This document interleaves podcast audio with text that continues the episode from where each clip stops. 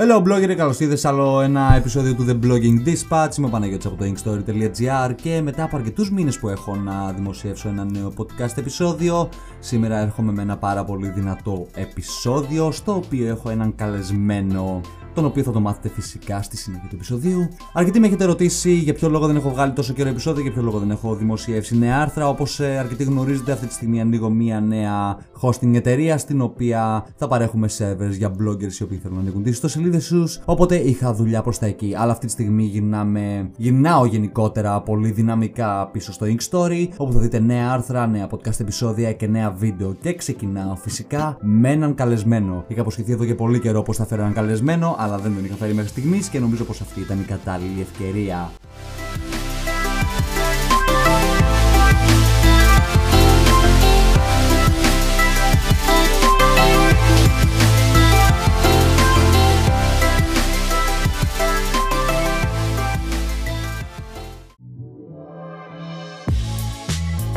Ακούς το Blogging Dispatch, ένα podcast που βοηθάει και εμπνέει bloggers και creators να βελτιώσουν το γράψιμό τους, να βρουν νέες ιδέες και να χτίσουν ένα επιτυχημένο blog. Μιλάει ο Παναγιώτης Ακαλάκης από το inkstory.gr και μέσα από το Blogging Dispatch θα σε βοηθήσει να επιτύχεις κάνοντας αυτό που τόσο αγαπάς, να δημιουργείς περιεχόμενο, να παραμένεις δημιουργικός και να ξεχωρίζεις την blogosfera. Αν σου αρέσει αυτό που ακούς και το βρίσκεις ενδιαφέρον, μπορείς να ακολουθήσεις το Inkstory στο Instagram, στο Facebook, στο Twitter και στο Pinterest. Να επιστρέφουμε πίσω στο podcast επεισόδιο. Από εδώ είναι ο Γιώργος. Γιώργο, καλώς ήρθες στο The Blogging Dispatch. Καλώς σε βρήκα, Παναγιώτη. Ε, Γιώργο, αρχικά πες μας ε, λίγα πράγματα για τον εαυτό σου, πόσο χρονών είσαι, πού ζεις αυτή τη στιγμή και ποια είναι τα μελλοντικά σου σχέδια. Καταρχάς, ε, σε ευχαριστώ πολύ που με έφερες στο The Blogging Dispatch. Μένω στο Κυλική από το 11 και η καταγωγή μου είναι από τον Εύρο Κυλική. Είμαι 28 χρονών και ασχολούμαι με τη δημιουργία λογοτύπων και φτιάχνω σχέδια για τα τουάζ. Τα μελλοντικά μου σχέδια περιλαμβάνουν τη δημιουργία λογοτύπων, favicon, business cards, vectors και οτιδήποτε άλλο μου ζητάνε οι πελάτες γενικά. Τέλεια, δηλαδή φτιάχνεις από όλα. λοιπόν, ε, πες μας λίγο, πότε ξεκίνησες να φτιάχνεις τα πρώτα σου λογότυπα και τι σε όθησες αυτό; Ουσιαστικά μπήκα σε όλο αυτό το 2011 που άνοιξε ο αδερφός μου το Freddy Tattoo Studio στο Κυλική. Ξεκίνησα να ασχολούμαι ερασιτεχνικά πριν από περίπου τέσσερα χρόνια και το πρώτο που επαγγελματικό λογότυπο ήταν τον Ιούλιο του 2018, το οποίο ήταν ένα πρόσωπο καπετάνιου που κάπνιζε πίπα. Και το έφτιαξα για το Captain Vape, ένα κατάστημα στο Κελκή με ηλεκτρονικά τσιγάρα. Τώρα που είπες Vape, ε, μου θύμισες ε, μια ιστορία. Θυμάμαι παλιά ένας φίλος μου, ο οποίος ε, γενικότερα κάπνιζε πίπα και θυμάμαι που είχαμε πάει σε ένα μαγαζί και είχαμε δει ένα πάρα πολύ ωραίο τυπά, ο οποίος ήταν ο καταστηματάρχης ε, του μαγαζιού και μας είχε πει τότε, φυσικά ήμασταν μικροί, δεν γνωρίζαμε, είχε πει ότι η πίπα στα ελληνικά ονομάζεται καπνοσυρίκιον. Παναγιώτη δεν πρόκειται να το πω ποτέ αυτό. το καπνοσυρίκιον. Ποτέ. ναι, νομίζω ούτε εμείς θα το λέγαμε ποτέ. λοιπόν, πάμε πάλι σε ερωτήσεις πίσω στη συνέντευξη. λοιπόν, ε, πες μας λίγο με ποια προγράμματα δημιουργείς τα λογοτυπά σου και γιατί χρησιμοποιείς αυτά; Αρχικά από το στούντιο που δουλεύω ξεκίνησα με Photoshop για να φτιάχνω σχέδια για τα ντου. Ασχολούμαι και με Illustrator, το οποίο ε, τι με όθησε να μάθω και αυτό. Θυμάμαι, είχα μια κοπέλα πριν από περίπου 4 χρόνια που, δε, που δούλευε σε ένα τατου στούντο στη Θεσσαλονίκη και ήθελε λογότυπο. Και, και του λέω θα σου φτιάξω εγώ. Δεν γνώριζα εννοείται, αλλά είχα όλη την καλή διάθεση για να μάθω. Και που λες είχα κατεβάσει πόσα βιντεάκια από το YouTube, ε, τα είχα δει ένα-ένα και ταυτόχρονα έφτιαχνα στο Illustrator. Μέσα μια εβδομάδα είχε το πρώτο του λογότυπο. Νομίζω πως. Και το πρώτο ε, μου. Ξεκίνησε με τον ίδιο τρόπο που ξεκινήσαμε οι περισσότεροι. Το YouTube, Ναι. όπου όλοι βλέπαμε tutorials. Λοιπόν, ε, θεωρείς πως ένας πελάτης πρέπει να έχει ένα διαχρονικό ή ένα μοντέρνο σχεδιασμό λογοτύπου; Για παράδειγμα, τα διαχρονικά λογότυπα, οι διαχρον- δια- διαχρονικοί σχεδιασμοί είναι αυτοί οι οποίοι που ακόμα και αν τους δεις μετά από μια δεκαετία που λέει ο λόγος, παραμένουν το ίδιο καλοί. Ή πιστεύεις ότι πρέπει να φτιάξει ένα μοντέρνο λογότυπο και να το αλλάζει ανάλογα με το πώς ε, κυλάει γενικότερα η μόδα της τεχνολογίας. Μου αρέσουν τα διαχρονικά. Δηλαδή μου αρέσουν, μου αρέσουν πάρα πολύ τα λογότυπα τα οποία είναι minimal σε γραμμές. Τα θεωρώ πιο διαχρονικά. Το μοντέρνο είναι και λίγο μόδα και είμαι κατά της μόδας, να σου πω την αλήθεια. Νομίζω πως ε, λίγο πολύ συμφωνώ απόλυτα με αυτά που λες βασικά γιατί και το Inkstory προσπαθώ να το κρατάω συνεχώς όσο πιο minimal γίνεται και έτσι είναι και πιο διαχρονικό συν και τα άρθρα που υπάρχουν μέσα. Γιατί είναι μόδα και περνάει. Ε, αυτό. Ακριβώς αυτό. Άρα ουσιαστικά αυτό που θα συμβούλευε σε έναν ε, είτε πελάτη είτε ένα blogger που θέλει να φτιάξει ένα λογότυπο ή για τον οποιοδήποτε άνθρωπο που θέλει να φτιάξει ένα λογότυπο γενικότερα είναι να προσπαθήσει να φτιάξει ένα διαχρονικό λογότυπο παρά ένα μοντέρνο λογότυπο. Σωστά. Πολύ ωραία. Λοιπόν, ε, θέλω επίσης να μου πεις ε, αν σου είναι εύκολο ή δύσκολο για σένα ως Γιώργος να φτιάξεις ένα favicon. Γιατί ως γνωστόν τα favicons είναι λίγο περίπλοκα στην, ε, και για να τα φτιάξεις αλλά και για να ταιριάζουν. Η αλήθεια είναι ότι είναι δύσκολο το favicon. Αρχικά, όταν ε, θα σου πει ο πελάτης το λογότυπο που θέλει, το, το λογότυπο που θα θελήσει, πρέπει να σκεφτείς ταυτόχρονα και το favicon. Δηλαδή, το λογότυπο που θα φτιάξεις ε, πρέπει να ταιριάζει σε εκείνο το μικρό τετραγωνάκι. Το οποίο, αν ε, θυμάμαι καλά, είναι 32 επί 32. έτσι Σωστά, είναι; ναι.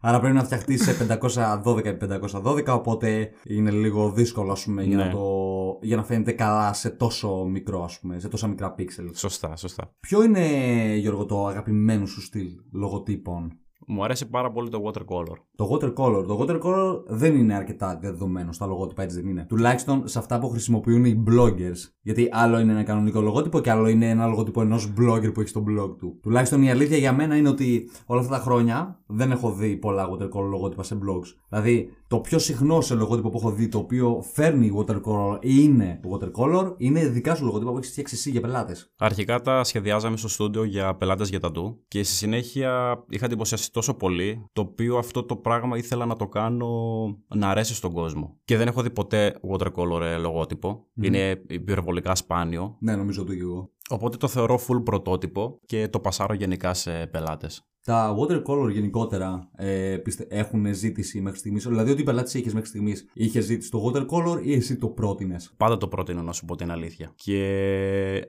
πραγματικά εντυπωσιάζονται. Ε, σοβαρά. Δηλαδή, τους φαίνεται κάτι καινούριο ωραίο. Ναι, είναι τέρμα χαρούμενο με τα χρώματά του. Δεν ξέρω αν είναι διαχρονικό, αλλά αυτή τη στιγμή είναι full εντυπωσιακό και πραγματικά εντυπωσιάζει. Το ζητάνε περισσότερο. Το, το, το watercolor πιστεύεις ότι ταιριάζει περισσότερο σε γυναίκες ή σε άντρες. Να φανταστώ γυναίκες περισσότερο; Δηλαδή, και εγώ από τις πελάτες μου έχω πάρα πολλές ε, γυναίκες οι οποίες ε, προτιμούν τα blogs τους να έχουν, να, να έχουν πολύ χρώμα. Θεωρείς κάτι τέτοιο ότι ισχύει, ας πούμε, για τα λογότυπα, θεωρείς ότι ισχύει αυτό για τα άποψή λογότυπα μου- ή όχι; η άποψή μου γενικά για τα watercolor, γενικά ποτέ δεν είχα. Ποτέ δεν έλεγα ότι αυτό είναι αντρικό ή γυναικείο. Ό,τι γουστάρει ο καθένας. Μμμ. Οκ. Πολύ ωραία. Ε, απάντηση. δηλαδή σε ένα αντρικό λογότυπο, απλά μπορείς να, φ- να το φτιάξεις με τέτοια χρώματα το οποίο να είναι αντρικό. Α, οκ. Γιατί, Ενδιαφέρον γιατί αυτό. παίζουν ρόλο και τα χρώματα. Άρα δεν θα, δεν δεν θα, δεν θα θεωρείς- βάλεις ροζ και μοβ. Ναι, κατάλαβα. Άρα θα θεωρείς βάλεις πως μπλε, γαλάζιο. Τα χρώματα κάνουν, ας πούμε, το σχετικά γκρι- ε, ανδρικό και το σχετικά γυναικείο. Ναι, ναι. Ναι, οκ. Έτσι θα το έλεγα. Από την ώρα που ξεκινήσαμε τη συνεργασία μας, George, εγώ φτιάχνω τις ιστοσελίδες, εσύ φτιάχνεις τα λογότυπα, ε, τα οποία απευθύνονται κυρίως σε mom bloggers, γιατί η αλήθεια είναι πως οι περισσότερες γράφουν, έχουν θεματολογίες στα blog τους τα οποία αφορούν τις μητέρες. Μέσα από αυτά τα λογότυπα λοιπόν που έχεις φτιάξει ε, για αυτές τις πελάτησες, θεωρείς πως είναι αρκετά διαφορετικά από τα προηγούμενα που έχεις φτιάξει και θεωρείς πως έχεις μάθει κάτι μέσα από αυτά; Έχω μάθει αρκετά, είναι αλήθεια. Και το watercolor, το λογότυπο, το, ξε- το ξεκίνησα από τότε που είχα πελάτες σε bloggers. Άρα πιο πριν δεν είχες φτιάξει κάτι παρόμοιο; Από λογότυπο, όχι. Όχι. Μάλιστα. Μόνο σε τάτου. Άρα το watercolor είναι κάτι καινούριο και για σένα ουσιαστικά ε, πάνω στα blogs. ναι, αρκετά καινούριο. Το φαντάζομαι γιατί σκέψου ότι μέχρι και εγώ που είμαι πάνω από δεκαετία στο blogging, πρώτη φορά βλέπω bloggers να χρησιμοποιούν watercolor, ε, λογότυπα, αλλά τέτοιου είδους που τα φτιάχνεις εσύ. Δηλαδή αυτή τη στιγμή τουλάχιστον τα λογότυπα που φτιάχνεις, δεν μπορώ να γνωρίζω αν είναι διαχρονικά ή όχι, αλλά αυτή τη στιγμή είναι σίγουρα απίστευτα πάρα πολύ μοντέρνα. Σου αρέσουν δηλαδή. Ναι, μου αρέσουν. Απλά είναι Χαίρομαι. φυσικά και ο σχεδιασμός του blog, γιατί κάποια watercolor ας πούμε, δεν μπορούν να ταιριάξουν με όλους τους σχεδιασμούς. Αλλά αν ταιριάξουν με το σχεδιασμό, πιστεύω ότι ταιριάζουν πάρα πολύ ωραία. Μμ, Σωστά. Πάμε λοιπόν ε, στην επόμενη ερώτηση. Ε, με ποιον τρόπο μπορεί ένας καινούριο πελάτης να σου διευκολύνει τη δουλειά; Με το να είναι ξεκάθαρο στο τι θέλει. Καλά, είναι, αυτό είναι κάτι το οποίο προφανώς είναι πολύ δύσκολο γενικότερα γιατί νομίζω πως ακόμα και εγώ όταν θέλω κάτι δεν είμαι 100% σίγουρος ή ξεκάθαρος για να σου εξηγήσω ακριβώς αυτό που θέλω. Γιατί υπάρχουν πελάτες που πραγματικά δεν ξέρουν τι θέλουν και για να τους βοηθήσεις πρέπει πρώτα να σε βοηθήσουν και λίγο αυτοί. Να σου δώσουν το, το πρώτο βήμα. Για μια συμβουλή για ένα καινούριο πελάτη, ο οποίος δεν θέλει να φτιάξει ένα καινούριο λογότυπο, αλλά δεν έχει έρθει ακόμα. Εσύ, σαν Γιώργος, τι πιστεύεις ότι θα σε βοηθούσε πάρα πολύ, αν, ε, ώστε να σου στείλει, ας πούμε, από αρχή, για να σε βοηθήσει να καταλάβεις τι θέλει πάνω κάτω. Αρχικά είναι καλό να ψάξει στο ίντερνετ, στο Google, από λογότυπα γενικά. Μπορεί να αποθηκεύσει 5-10 εικόνες, Παραδείγματα. να μου τη στείλει, σαν παράδειγμα εννοείται, και να μου πει από αυτή την εικόνα μου άρεσε πολύ αυτό. Από την άλλη εικόνα μου άρεσε πολύ αυτό. Και έτσι μπορούμε να κάνουμε ένα συνδυασμό και να καταλάβω και τι τεχνοτροπία ζητάει. Πολύ ωραία. Να φανταστώ ότι αν ε, επειδή σε έχω δει ας πούμε, τον τρόπο με τον οποίο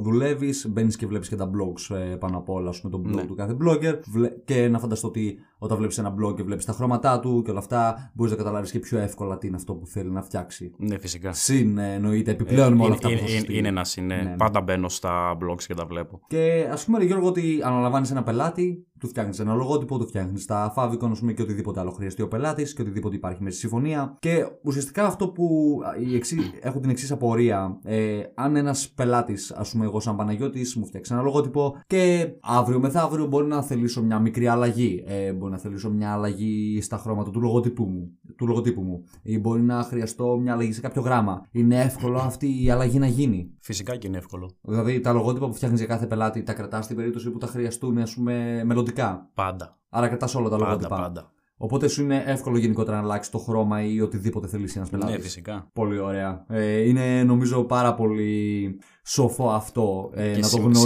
σημαντικό. κάποιος blogger. Ναι, ακριβώς Σημαντικό αυτό. Είναι. Γιατί έχει τύχει πολλές φορές να θελήσω να κάνω μια αλλαγή στο λογοτυπό, οπότε καταλαβαίνω ότι είναι πολύ σημαντικό. Τι συμβολή θα έδινε σε, σε κάποιον blogger που θέλει να δημιουργήσει το πρώτο του λογότυπο ή να ανανεώσει το υπάρχον του; Θα το συμβούλευα σίγουρα να μιλήσει με κάποιον επαγγελματία, να απευθυνθεί σε κάποιον επαγγελματία, ώστε να μπορέσει να τον βοηθήσει να καταλάβει το τι πραγματικά θέλει. Άρα είτε ένας ε, blogger γνωρίζει είτε δεν γνωρίζει τι θέλει, ε, ένας επαγγελματίας ας πούμε, θα τον ε, καθοδηγήσει κατευθείαν να βρει αυτό που θέλει, μπορεί να του δώσει και παραπάνω σύμβουλες ας πούμε, για ό,τι θέλει να φτιάξει. Σου έχει τύχει ας πούμε, γενικά να δίνεις αρκετές σύμβουλες σε κάποιον ο οποίος δεν γνωρίζει από λογότυπα; Ναι, φυσικά. Ακόμα και σε Δεν υπάρχουν- γνωρίζουν όλοι. ναι, απο- ακόμα και σε υπάρχουν bloggers που έχουν ας πούμε, τα, λογοτυπ, ε, τα λογότυπα, λέω, τα, blog, τα blogs τους ε, χρόνια. Βλέπω και εκεί πέρα ας πούμε, ότι αντιμετωπίζουν προβλήματα με το ποια θα είναι η επόμενη ανανέωση του λογοτύπου τους. Πιστεύεις ότι βάσει του σχεδιασμού τους, ε, βάσει το, το σχεδιασμό που έχει το blog τους και βάσει όσα γνωρίζουν ένας επαγγελματίας μπορεί να τους καθοδηγήσει να κάνουν κάτι καλύτερο από ό,τι είχαν εξ αρχής στο μυαλό τους. Κάτι πιο πρωτότυπο ίσως. Πιο πρωτότυπο, έτσι. Ναι, γιατί η αλήθεια είναι πως. Ε, Γιατί μερικές φορές πιστεύω ότι θέλεις να ξεφύγεις και λίγο από, το... από την αρχική σου ιδέα. Πολύ σωστό, πολύ σωστό, ναι. Και νομίζω πως ε, σε αυτό με βοήθησες ε, αρκετά να το καταλάβω σε κάποια πράγματα. Λοιπόν, ε, και πες μου επίσης, ε, τώρα αυτή είναι μια γενικά αστεία ε, ερώτηση, αλλά από απορία και μόνο δηλαδή θα τι κάνω. Ποιο είναι το πιο περίεργο λογότυπο ή σχέδιο που έπρεπε να φτιάξεις γενικότερα; Το Ink Story, φυσικά, και το The Outline. Ε. ε. Τι εννοείς; Και μία τελευταία ερώτηση για να κλείσουμε τη συνέντευξη του The Blogging Dispatch. Πες μου λίγο, ποιες είναι οι πιο συχνές ερωτήσεις που σε κάνει ένας πελάτης; Πόσο κοστίζει και πότε θα είναι έτοιμο; ε, βασικά πάνω μπορώ να άψω ένα τσιγάρο. Όχι ρε, στο στούντιο είμαστε, απαγορεύει το καμινό εδώ μέσα. Α, οκ.